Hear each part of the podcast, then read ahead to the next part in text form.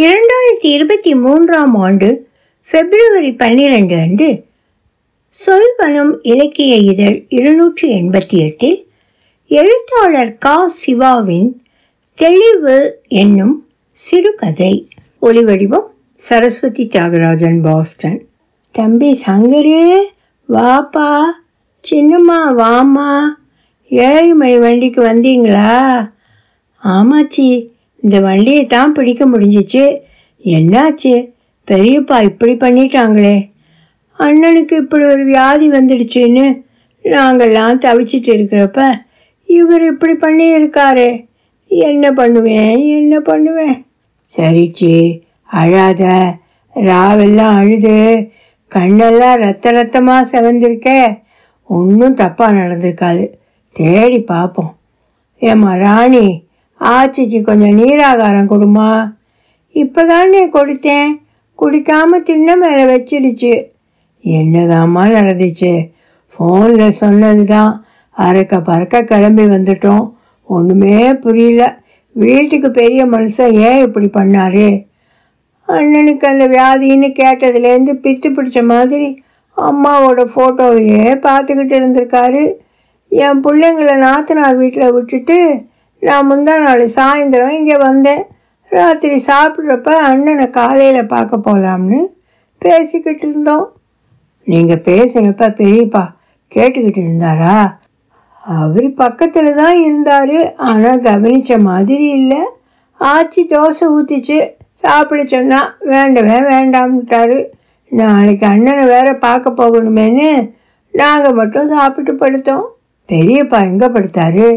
எப்பவும் திண்ணையில் தான் படுப்பார். நான் தான் பனி அதிகமாக இருக்குன்னு உள்ளேயே வராண்டாவில் படுக்கையை போட்டோம். நான் நடுவில் ஒரு மணியை போல் எழுந்திரிச்சு பாத்ரூம் போயிட்டு வந்து படுத்தேன். அப்பா அப்பா தூங்கிட்டு இருந்தாரா? படுத்திருந்தாரு. தூங்கிட்டு இருக்காருன்னு தான் நினச்சிக்கிட்டு நான் படுத்தேன். கொஞ்சம் நேரம் தூக்கம் வரல. நடுவில் முடிச்சிட்டா எல்லா நினைவுகளும் வரிசையாக வந்துச்சு. தூக்கம் வர கொஞ்சம் நேரம் ஆச்சு. எப்போ தூங்குனேன்னு தெரியல. ஆச்சி தான் எழுப்பிச்சு. எத்தனை மணிக்கு? ஒரு அஞ்சரை இருக்கும். கனவா நினவான்னு எனக்கு ஒன்றும் புரியல. ஆச்சி என்னை உழுப்பி அப்பா எப்போ எந்திரிச்சாங்கன்னு கேட்டுச்சு. ஆச்சி எப்போ எந்திரிச்சிச்சு. ராணி நீ காப்பி போட்டுக்கிட்டு வா. தம்பியும் சின்னம்மாவும் வழியில் எங்கேயும் குடிச்சிருக்க மாட்டாங்க. நீங்கள் பேசிட்டீங்க. இந்த வந்துடுறேன். ஆச்சி நேற்று காலையில் நீ எப்போ எழுந்திரிச்ச என் மாமியா காலையில் அஞ்சு மணிக்கு எழுப்பிச்சு இவங்களை பார்த்துட்டு போய் வேலைகளை ஆரம்பிக்கலான்னு இங்கே வந்தேன் வழியில் சோலையக்கா தான் ஏண்டி உங்கள் அப்பா கிழக்க போகிறாரே என்ன விஷயம்னு கேட்டாங்க. கிழக்கையா? கம்மாக்கு போகிற ஒழுங்கு இல்லையா? ஆமாம் அந்த பக்கம் போனதை தான் பார்த்துச்சோம். என்னன்னு தெரியலையேன்னு ஓடி வந்து இங்கே பார்த்தா இவ தூங்கிட்டு இருக்கா. அப்பாவோட பர்ஸு பீரோ சாவி எல்லாம் அம்மா படத்துக்கு கீழே இருக்குது. அச்சச்சோ அப்போ ஏதோ ஒரு முடிவெடுத்து தான் கிளம்பியிருக்காரு. வடக்க போயிருந்தா அப்படியே புதுப்பட்டிக்கு போய் பஸ் ஏறி அண்ணனை பார்க்க போயிருக்கான்னு நினைக்கலாம். இவர் கிழக்கையில போயிருக்காரு. அதுவும் பணம் ஏதும் எடுத்துக்காம போயிருக்காருன்னு தான் ரொம்ப ஆவலாதியாக இருக்கு. நேற்று முழுக்க தேடினீங்களா? ஆமாம் என் பையன் மேலே விட்டு பசங்க பழனி மாமா அவரு பையன் எல்லாரும் கம்மா கிணறு கோயில்னு எல்லா இடத்துலையும் தேடினாங்க. ஆனால் எந்த தடையும் இல்லை. ஆள் உயிரோடு இருக்கிறது சந்தேகம்னு தோணிச்சு. அதுக்கப்புறம் தான் உங்களுக்கு தகவல் சொன்னோம். எங்கே போனாரோ எப்படி இருக்காரோ மகராசனா வாழ்ந்தவர். இப்படி போயிட்டாரே. எங்களை நிர்கதியாக விட்டுட்டு போக எப்படி தான் மனசு வந்துச்சோ? ஆச்சி அழாதச்சி பெரியப்பாவுக்கு எதுவும் ஆயிருக்காது. ஏதாவது கோயிலில் போய் இருப்பார். போய் தேடி பார்ப்போம் ராணி ஆச்சிக்கு கொஞ்சம் காப்பி கொடு. கொடுக்குறேன் நீங்கள் எடுத்துக்கங்க. சின்னம்மா நீங்களும் எடுத்துக்கங்க. ஆயா இந்த காப்பி எடுத்துக்க. இப்போ தான் குடிச்சிட்டு வந்தேன். வாயில் வெத்தலை இருக்கு இப்போ வேண்டாம். உன் ஆச்சிக்கு கொடு. ஏமா ராணி பெரியப்பாவை வெளியில் தேடி போகாமல் ஊர் ஒட்டியே தேடினீங்க? இந்த ஆயா தான் சொன்னிச்சு. என்னத்தான் இப்படி சொல்லிட்ட? நான் அவன் சொன்னேன். அந்த கோடாங்கி சொன்னா அதை சொன்னேன். எந்த கோடாங்கி ஆயா? இந்த எச்சியை துப்பிட்டு வர்றேன் இரு. தூ டூ உங்கள் பெரியப்பனை காணோன்னு தெரிஞ்ச உடனே என் பேரனை கூப்பிட்டுக்கிட்டு அம்பலோணி சலையம்மன் கோயில் கோடாங்கிக்கிட்ட போனேன். அவன் தான் வெத்தலையில வெத்தலையில் மைய தழுவி கோடாங்கி அடித்து பார்த்துட்டு எங்கள் கம்மாக்கரையில் இருக்கிற ஆலமரத்துக்கு நேராக அஞ்சடி ஆழத்தில் கிடக்குறதா சொன்னான். அதைத்தான் நான் சொன்னேன். ஓ அதுக்கப்புறம் தான் உடனே எங்களை வர சொல்லி சொன்னாங்களா? ஆமாம் எப்படியும் உடம்பு கிடைச்சிரும். தண்ணியில் கிடந்ததை ரொம்ப நேரம் வச்சிருக்க முடியாதுன்னு நான் தான் உங்களுக்கெல்லாம் சொல்ல சொன்னேன். ஆனால் ஒரு நாள் முழுக்க தேடியும் கண்டுபிடிக்க முடியலையே. அதான் எனக்கும் புரியல. என் மச்சான் சங்கரு காப்பி குடிச்சிட்டியா? இங்கேயே உட்காந்து கதை கேட்டுட்டு இருக்க போறியா? இல்லை எங்கள் கூட தேட வர்றியா? இந்த வர்றேன். அம்மா கதிர் மச்சான் கூட போயிட்டு வர்றேன். முள்ளு செடிகள்கிட்ட போகிறப்ப கவனமாக போங்க. பூச்சி பழங்க கிடக்கும். அப்பப்போ ஃபோன் பண்ணுங்க. வரப்பெல்லாம் புல் நல்லா வளர்ந்துருக்கேன் மச்சான். பனி காலத்தில் நல்லா தொழுக்கும். அறுவடை முடிஞ்சதால ஆடு மாடுகளை நேராக வயலுக்குள்ளேயே மேய்க்கலாம். அது சரி. ஏன் மச்சான்? எங்கள் பெரியப்பா இப்படி போயிட்டாரு. பையன் மேலே பாசம் இருந்தா அவரைத்தானே பார்க்க போகணும். பக்கத்தில் இருந்தால் தானே ஆறுதலாக இருக்கும். சின்ன பையன் நீ ஏன் இப்படி யோசிக்கிறப்ப அவர் யோசிச்சிருக்க மாட்டாரா? ஏதோ ஒரு பெரிய சஞ்சலத்தில் தான் அவர் கிளம்பி இருக்காரு அது என்னவா இருக்கும்னு நீ தான் சொல்லேன் சரி நான் சொல்கிறேன் வரப்பில் பார்த்து நட. ஓரமாக விழுந்திருக்கிற மீன் முள்ளு செடி காலில் கீறிடும். சரிதான். முள்ளு செடிங்க கூட செழிப்பாக தான் வளர்ந்துருக்கு உங்கள் பெரியம்மா ஏன் பூச்சி மருந்து குடிச்சா செத்துச்சின்னு உனக்கு தெரியுமில்ல? ஆ தெரியுமே. எங்கள் பெரியப்பா அதிகமாக குடிச்சிட்டு வந்து அண்ணனை அடித்ததுனால தானே அப்படித்தான் எங்கள் அம்மா சொன்னிச்சு. ஆமாம் அதனால தான் ஆனால் அதுக்கப்புறம் உங்கள் பெரியப்பாரு அவர் மகனை எதுக்குமே அடித்ததே இல்லை. அவர் குடிக்க ஆரம்பித்தப்பவும் இவருக்கு விருப்பம் இல்லாத பொண்ணை கூட்டியாந்தப்பவும் உங்கள் பெரியப்பா திட்டக்கூட இல்லை. அதான் எனக்கு தெரியுமே. அது சரி இந்த ஐயனார் கோயிலோட கம்பி வேலையை யார் பிரித்து போட்டது? கோயில் கும்பாபிஷேகம் பண்ணி ஒரு மாதம் கூட இருக்காதே. என்னால் தான் வர முடியாமல் போச்சு. நேற்று சாயந்தரம் நாங்கள் தான் பிரித்தோம் நீங்களா? ஓலைக்கொட்டையாக செதஞ்ச நின்ன கோயிலை எங்கள் பெரியப்பா முன்ன நின்று கட்டி விழா நடத்துறதாச்சே. அவர் காணாமல் போன உடனே பிரிச்சிட்டிங்களா? அவர் தான் எடுத்து கட்டினாரு. எதுக்காக கட்டினாரு தெரியுமா? அவர் புள்ள வாழ்க்கை நல்லபடியாக இருக்கணுமேனு அதில் உங்களுக்கு என்ன பிரச்சனை? கோயிலுக்குன்னு ஒன்று செய்கிறப்ப வேண்டுதல் இருக்கிறதுல தப்பில்லையே. வேண்டுதல் இருக்கிறதுல தப்பில்லை. திறந்த வெளியில இருந்த ஐயனாரை கம்பி வளையத்துக்குள்ளே கட்டி வச்சாரு. அதான் தப்பு. அப்போ அண்ணன் குடிச்ச ஈரல் செதஞ்சு போனதுக்கும் எங்கள் பெரியப்பா காணாமல் போனதுக்கும் கம்பி வேலி தான் காரணம்னு சொல்கிறீங்களா நாங்கள் சொல்லலை. கோடாங்கி சொன்னார். மழையில் நனைஞ்சிக்கிட்டோ வெயிலில் காஞ்சிக்கிட்டோ சுதந்திரமாக இருக்கிறது தான் ஐயனாரோட இயல்பான் அவரை வேலிக்குள்ளே கட்டினது தப்பான் எந்த குழங்கி எங்கள் பெரியப்பா கம்மாய்க்குள்ளே தான் கிடக்காருன்னு அடிச்சு விட்டவரா? அவர் இல்லை. இவர் அணிக்கணி பூசாரி. கோயிலில் போட்ட கம்பி வேலையை பிரித்தா உங்கள் பெரியப்பாவை பற்றின தகவல் கிடைக்கும்னு சொன்னார். எத்த தின்னா பித்தம் தெரியும்னு தவிச்சுக்கிட்டு இருக்கிற நாங்கள் வேற என்ன தான் செய்யறது? இதை பிரித்தா கிடப்பாருன்னு பிரித்து பார்ப்போமேனு தான் பிரித்தோம் ஐயனாரு கம்மாக்கரையில் நிற்கிறாரு சாமிக்குன்னு வைக்கிற சாமான்களை அவங்களோ தூக்கிட்டு போகிறானுங்களோ இல்லை நாய் நதி தூக்கிட்டு போகுதோ அதை பாதுகாக்கிற மாதிரி இப்படி வேலி போடலாம்னு ஊரில் கேட்டு தானே பண்ணாரு. அப்போ எல்லாரும் ஒத்துக்கிட்டீங்க தானே? அப்போ பிரச்சனை எல்லாருக்கும் தானே வரணும்? ஏன் மச்சான் முதல்ல நீ என்ன சொன்ன? உங்கள் பெரியப்பாரு தான் எடுத்து செஞ்சாருன்னு தானே? ஊர் செஞ்சிச்சின்னு சொல்லலைல்ல. இப்போ பிரச்சனைன்னு சொன்ன உடனே ஊர் தானே செஞ்சிச்சின்னு சொல்கிற பாத்தியா? எல்லாரும் ஒத்துக்கிட்டதுக்கு அப்புறம் தானே செய்யலாங்கிற முடிவு எடுத்தாரு. யாருக்குமே தப்பாக தோணலை. அதான் கேட்டேன். கம்பி வேலி போடுறது சாமியை கட்டி போடுறது மாதிரின்னு யாருக்கும் தோணலை. எதாலையும் கட்டுப்படுத்த முடியாதது தான் சாமின்னு தானே எல்லோரும் நம்புகிறோம் ஆனால் இந்த கோடங்கி சொன்னதை யோசிச்சு பார்த்தா இவர் சொல்கிறதும் சரின்னு தானே தோணுது. சரி பேச்சு கவனத்தில் அந்த வேலிகிட்ட பார்க்குறத விடுறாத. நேற்று இங்கே எல்லாம் பார்க்கலையா கோயிலுக்குள் பார்த்தோம் கொஞ்சம் பதட்டத்தில் பார்த்தோம் தவற விட்டுருக்கவும் வாய்ப்பு இருக்குன்னு தான் திரும்ப ஒரு தடவை இந்த புதருக்குள்ளே எல்லாம் நல்லா பார்க்கலாம்னு நினச்சேன். சரி நீங்கள் அந்த பக்கம் பார்த்துக்கிட்டு வாங்க.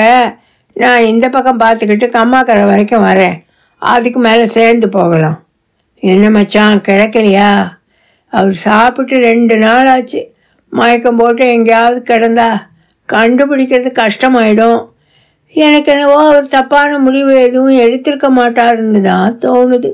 அப்படி இருந்தால் இந்நேரம் தட்டுப்பட்டுருக்கணும்ல ஆமாம் அம்புராணி கோடாங்கி சொன்னாருன்னு கம்மாய முழுசா சரித்தோம் சுற்றி இருக்கிற கோயில்கள் எல்லாத்தையும் அரசியாச்சு வேற என்ன பண்ணுறதுன்னு தெரியல. ராஜாவுக்கு ராஜா நான்டா எனக்கு மந்திரிங்க யாரும் இல்லை. நீங்கள் பெரிய ராஜா தான் மச்சான். போன அட்டன் பண்ணுங்க. சொல்லுங்க அத்தாச்சி. ஆ அப்படியா? சரி சரி அத்தாச்சி. ஓகே. மச்சான் உங்கள் பெரியப்பாவை வாழ்கிற மாணிக்கம் பக்கத்தில் ஒருத்தர் பார்த்துருக்காரு. அப்படியா? எப்போ மச்சான்? நேற்று காலையில் அஞ்சரை மணிக்கு வாழைக்கொல்லைக்கு தண்ணி பாய்ச்சறதுக்காக எங்களுக்கு தெரிஞ்ச ராமுங்கிறவர் போயிருக்காரு. அப்போ தான் வேக வேகமாக உங்கள் பெரியப்பாரும் நடந்து போனாராம் ஏதாவது அவசர வேலையாக போகிறவங்கள பின்னாடி கூப்பிடக்கூடாதுன்னு இவரும் கூப்பிடலையாம் தண்ணி பாய்ச்சிட்டு அப்படியே அறந்தாங்கிக்கு அவர் மாமியார் வீட்டுக்கு போயிட்டு இப்போ தான் வந்தாராம். ஊருக்குள்ள உங்கள் பெரியப்பாவை தேடுற விஷயத்தை கேள்விப்பட்டு உங்கள் ஆட்சிக்கு ஃபோன் பண்ணாராம். அப்போ ஊரை விட்டு வெளியே போயிருக்காருன்னு தெரியுது. எங்கே போனாருன்னு கண்டுபிடிக்கிறது சிரமமாச்சே திரும்பி வரும்னு அவராக நினச்சா தான் வருவார். அதைத்தான் அத்தாச்சியும் சொல்கிறாங்க எப்படி இருந்தாலும் ஊருக்குள்ளே இல்லைங்கிறது உறுதியாயிடுச்சு. தேடினது போதும் திரும்பி வாங்கன்னு சொல்கிறாங்க இவ்வளோ நேரம் கோயிலை சுற்றியும் கம்மாக்கரை முழுசாக இருக்கிற புதருக்குள்ளாம் குனிஞ்சு பார்த்ததெல்லாம் வீழ்ந்தானா அட இருக்கே அழுத்துக்கிற. நேற்று காலையிலேருந்து நாங்கள் தேடுறோம். ராத்திரியில் கூட அத்தாச்சி பையனும் அவன் ஜெட்டு பசங்களும் தேடினானுங்க. நேற்றுலேருந்து ஒன்றுமே தெரியாமல் தேடினதுக்கு பதிலாக இப்போ ஊரை விட்டு வெளியில் போயிருக்கிறாங்கங்கிற தகவல் ஒரு தெளிவை கொடுக்குதில்ல. சரி வாங்க மச்சான் நடந்துக்கிட்டே பேசலாம். நான் வெளியூரில் இருக்கேன். எனக்கு சரியாக புரியல. பெரியப்பா எதுக்காக வீட்டை விட்டு போயிருப்பாருன்னு நினைக்கிறீங்க? பையன் அடித்ததுக்காக தான் பெண்டாட்டி. செத்துச்சுன்னு முடிவுக்கு வந்துட்டாரு. இனிமே பையனை அடிக்கவோ கண்டிக்கவோ மாட்டேன்னு அவங்களுக்கு மனசுக்குள்ளே சத்தியம் பண்ணியிருக்காருன்னு சொல்கிறாங்க அப்பா கண்டிக்காத சாதகமாக எடுத்துக்கிட்டு உங்கள் அண்ணன் பண்ணாத சேட்டை இல்லை. செத்து போன பொண்டாட்டிக்கு கொடுத்த சத்தியத்தை மீற முடியாமல் எல்லாத்தையும் சகிச்சுக்கிட்டு பொண்ணுகளுக்கு கல்யாணம் பண்ணார். இவரோட நல்ல வேலை இவரையும் கவனிச்சுக்கிறதுக்கு வசதியாக மூத்த பொண்ணுக்கு உள்ளூர்லேயே ரெண்டு வீடு தள்ளி சம்பந்தம் அமைஞ்சிச்சு. இப்போ பையனோட தவறான நடத்தையினால அவரோட ஈரல் மொத்தமாக கெட்டு போச்சான் அதை மாற்றி வைக்க ஆப்ரேஷன் பண்ணால் கூட பயனில்லையாமே சத்தியத்தை கருதாமல் பையனை கண்டிச்சிருந்தா இப்படி ஒரு நிலைமை வந்திருக்காதுன்னு பல பேர் பேச ஆரம்பிச்சிட்டாங்க. இப்போவே இப்படி பேசுகிறவங்க புள்ள செத்துட்டா என்னவெல்லாம் பேசுவாங்கன்னு யோசித்து தான் தன்னை மாய்ச்சிக்க முடிவு பண்ணிட்டாருன்னு சில பேர் நினைக்கிற மாதிரி தான் எனக்கும் தோணுது. தன் சொல் பேச்சு கேட்காத பிள்ளைய நினச்சி சாக போகிறவர் தம் பொண்ணுகளை பற்றி நினைக்கல பார்த்தீங்களா ஆச்சியும் ராணியும் அப்பா உயிரோடு இருக்கணுமேனு அழுகுறத பார்க்க முடியல மச்சான். மனுஷங்க எப்படி முடிவெடுப்பாங்கன்னு யாராலையும் யோசிக்க முடியறதில்ல. உண்மையிலே அவங்க தான் முடிவெடுக்கிறாங்களா? இல்லை உள்ளுக்குள்ளே இருந்து யாராவது சொல்கிறத செய்கிறாங்களான்னு கூட எனக்கு அப்பப்போ தோணும். நகரத்தில் தான் அந்நியமாகவே தோண வைக்கிற உயரமான பெரிய பெரிய கட்டடங்க. கண்ணை குறிக்கிறபடியே நடக்க வைக்கிற தூசி. பதட்டமாகவே ஓடுற வண்டிங்க. பட்டும்படாமலே பழகிற மனசுங்கன்னு ஒரு மாதிரி தத்தளிப்பாகவே இருக்கும். ஊரில் அப்படியே பச்சை கலப்பி பரப்பி இருக்கிறோமா. புளிய மரங்களும் வெயில் நேரத்தில் நுங்கா கொடுக்குற பனை மரங்களும் ரெண்டு பக்கம் இருக்கிற கம்மாயில் கிடக்கிற தண்ணியில் வளர்கிற வயல்களையும் பார்த்துக்கிட்டு கிராமத்திலேயே இருக்கிறது எத்தனை சுகமாக இருக்கும். எங்கள் அப்பா தான் ஏதோ ஒரு ஈர்ப்பு. நகரத்துக்கு வந்துட்டாருன்னு எனக்கு தோணும். இப்போவும் அப்படி தான் தோணுது மச்சான் உறுதியாக இல்லை. ஆனால் ஏன் இருக்கிறத அனுபவிச்சுக்கிட்டு நிம்மதியாக இருக்க மாட்டேங்கிறாருன்னு தான் தோணுது. நீங்கள் ஊரில் இருக்கிறது மனசுக்கு பிடிச்சா? இல்லை வேற வழி இல்லாததாலையா? ரெண்டும் தான். சில நேரம் இங்கேயே இருக்கலாம்னு நினைப்பேன். ஊர்லேருந்து வர்றவங்களை பார்க்குறப்ப நாம் மட்டும் ஏன் இங்கேயே கிடக்கணும்? கிளம்பி திருப்பூர் பக்கம் போவேன். அந்த நெருக்கடியை தாங்க முடியாமல் ஓடி வந்துடுவேன் இப்படித்தான் ரெண்டும் கட்டானா போயிட்டுருக்கு. ஒரு வயலில் தெளிக்கிற மருந்து தண்ணி மூலமாக ஊடுருவி அடுத்த வயலையும் கலக்கிற மாதிரி நகரங்கள் இருக்கிற பதட்டம் அங்கே இருந்து வந்து போகிறவங்களால இங்கேயும் பரவிடுச்சு அதை தவிர்க்க முடியாது. இப்படியே ரோடு வழியாக வந்தது. நல்லதாக போச்சு. உங்கள் ஆச்சி வீட்டுக்காரர் வண்டியில் வராரு. கூட போயிடு மச்சான். உங்களை தனியாக விட்டுட்டு நான் போகலை. சேர்ந்தே போவோம். பரவாயில்ல மச்சான். நான் தினமும் நடக்கிறவன். நீங்கள் அதிகமாக நடந்து பழகாதவர். நடக்க கஷ்டப்படுறது தெரியுது. நீங்கள் போங்க. நான் வந்துடுறேன். ஆ மச்சான் சங்கரு. வா வா நல்லா இருக்கீங்களா? எப்போ வந்தீங்க? வாங்கத்தான் காலையில் வந்தோம். உங்களை பார்க்க முடியல. வந்த உடனே கோயில் பக்கம் தேடலான்னு மச்சான் கூட்டிகிட்டு போயிட்டாப்புல. நீங்கள் வெளியே எங்கேயோ போயிட்டு வர மாதிரி இருக்கு. வா வண்டியில் ஏறு. சரியாக உட்காந்துட்டேன் எழுங்க அத்தான் சரி. உங்கள் பெரியப்பா ஊரை விட்டு போனது தெரிஞ்சதும் உங்கள் ஆச்சி தான் போலீஸில் ஒரு கம்ப்ளைண்ட் கொடுத்துட்டு வாங்கன்னு சொன்னால் அங்கே போனால் கம்ப்ளைண்ட் வாங்க மாட்டேன்னுட்டாங்க. எழுபது வயசுக்கு மேலானவங்களை காணமுன்னு கேஸ் பதிஞ்சா ஆள் கிடைக்கிற வரைக்கும் நிலுவையிலேயே இருக்கும். பல தடவை ஆளுங்க அம்பிடுறதே இல்லை.